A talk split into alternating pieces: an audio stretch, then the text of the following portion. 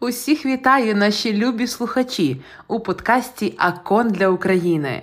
Ми продовжуємо вас знайомити з матеріалом випуску Фізіотерапія при гострих неспецифічних болях у спині. До вашої уваги друга частина нашого випуску.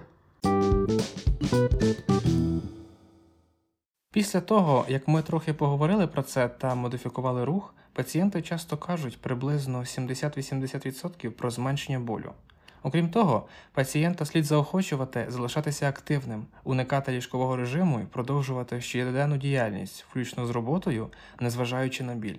Необхідне інформування пацієнта про характер захворювання і високу ймовірність швидкого одужання при дотриманні рекомендацій лікаря. Тоді я пропоную йому повторити цей рух, і в кращому випадку біль не виникає. І тоді це часто прогностична помилка, тобто пацієнт неправильно оцінив ситуацію. Отже, асоціативні чинники також відіграють свою роль, і тоді мозок дізнається, що сам рух може бути неболючим і навіть не завдавати дискомфорту. Звичайно, може бути, що болючі відчуття повертаються, тоді вам доведеться думати про щось інше. У разі гострого болю в спині пацієнти спочатку повинні приймати рух з інших положень, наприклад, опора на чотири кінцівки. Або замість того, щоб нахилятися вперед із положення стоячи, змініть позицію та спробуйте ініціювати рух тазом на четвереньках. Це би були методи рухового контролю, навчання, відтворення руху, які е, викликають біль та його модифікації.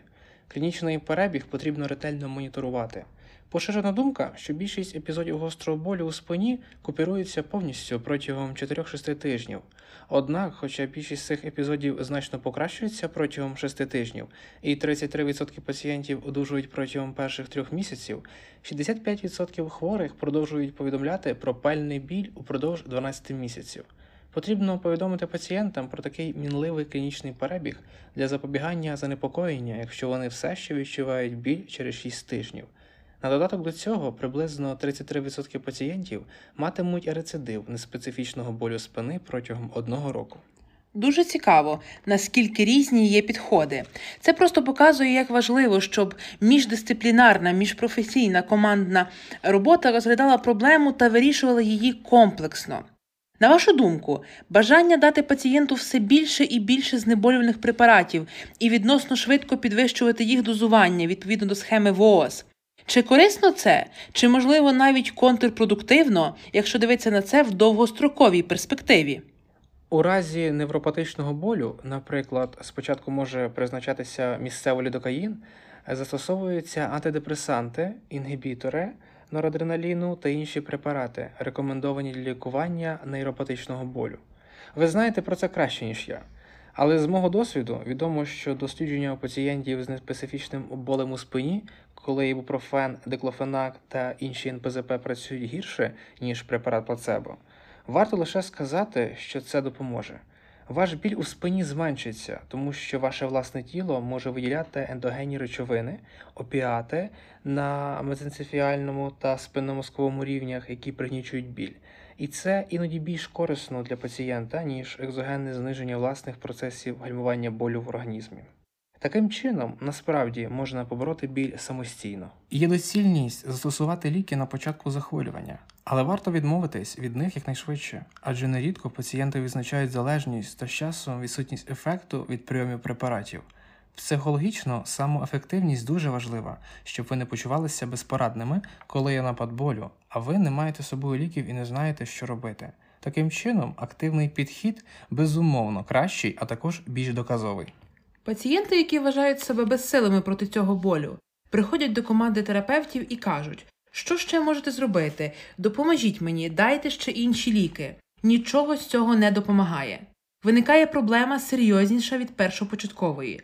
Доводиться міняти підхід до лікування, показувати пацієнту, що він може сам позитивно вплинути на біль за допомогою тренувань. Для того, хто зараз вийшов з гострого неспецифічного болю в спині, що б ви порадили для подальшої профілактики нападів? Які наукові дані є з цього приводу? Виконуйте тренування на витривалість у поєднанні з силовими.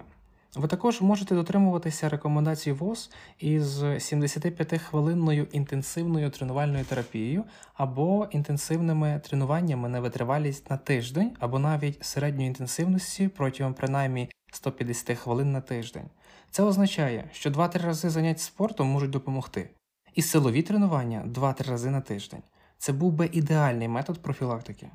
І з когнітивної точки зору також важливо, щоб коли з'явився біль у спині, ви не використовували пасивних заходів, не намагалися лежати та класти під спину грілку.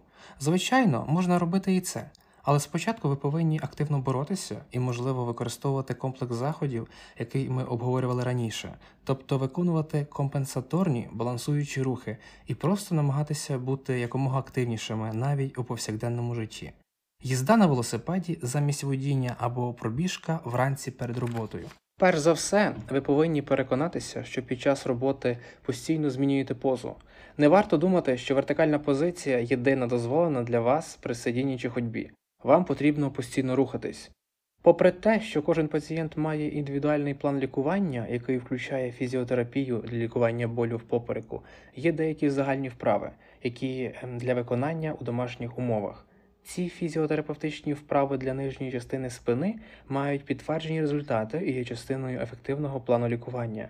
Піднімання тазу догори, підтягування колін до грудей, прес, не відриваючи поперек від підлоги зі зігнутими ногами в колінах, нахили колін в сторони, вправа кішка собака, розтягуючий крок, жабка, лежачи на грудях.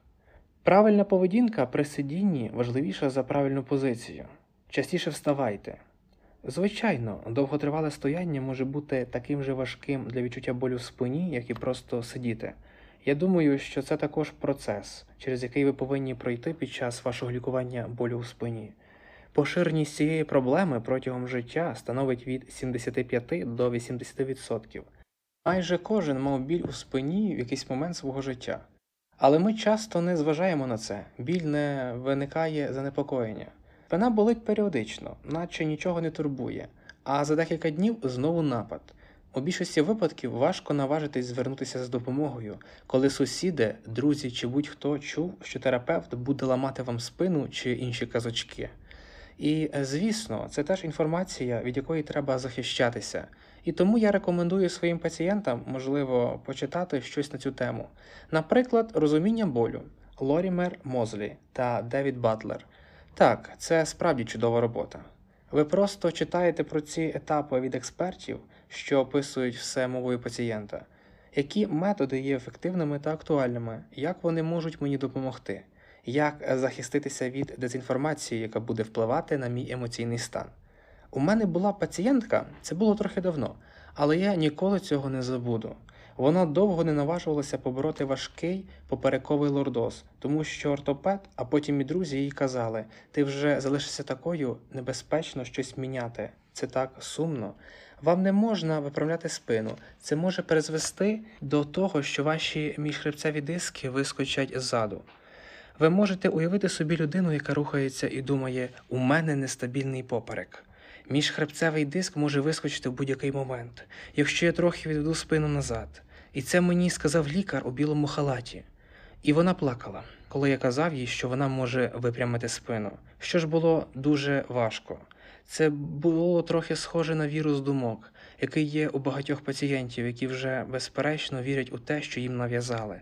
І незважаючи на це, ми маємо намагатися якомога краще і доступно пояснити таким пацієнтам, що хвилювання зовсім не обґрунтовані, а потім надати всю інформацію про їх стан та доступні методи терапії.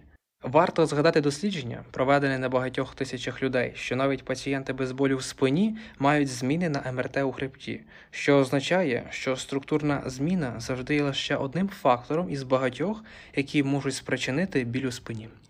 Це приклад, який я завжди наводжу своїм пацієнтам, які часто так високо цінують візуалізацію. Ви щойно розказали багато важливого. Ті міфи, з якими потрібно боротися, але які відіграють дуже вагому роль у розумінні пацієнтом болю. Ви також можете заохотити пацієнта розглянути цю тему, можливо, прочитати книгу, можливо, провести невелике дослідження, хоч, звичайно, ми завжди повинні дивитися, які матеріали рекомендуємо. У цій розмові ми навіть не торкнулися теми хірургії. Я бачила стільки пацієнтів, які мали гвинти в спині і постійно запитували себе, але які ж були фактичні покази для цього. Але наша розмова підходить до завершення. Велике спасибі вам. Ви згадали багато цікавих аспектів та методів. Зрозуміло, що це має бути дуже індивідуальний підхід, але приклади того, як працювати з пацієнтами у гострій фазі, були дуже корисними. Я дякую вам за це та за ваш присвячений цій розмові час. Дякую вам також.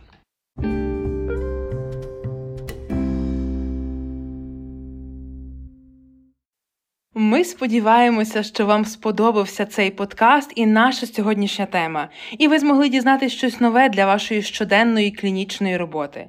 Якщо це так, то ми будемо дуже раді вашим позитивним відгукам, а також вашим запитанням та побажанням. Чекаємо вас на наших наступних подкастах. До зустрічі! Будьте здорові та бережіть себе!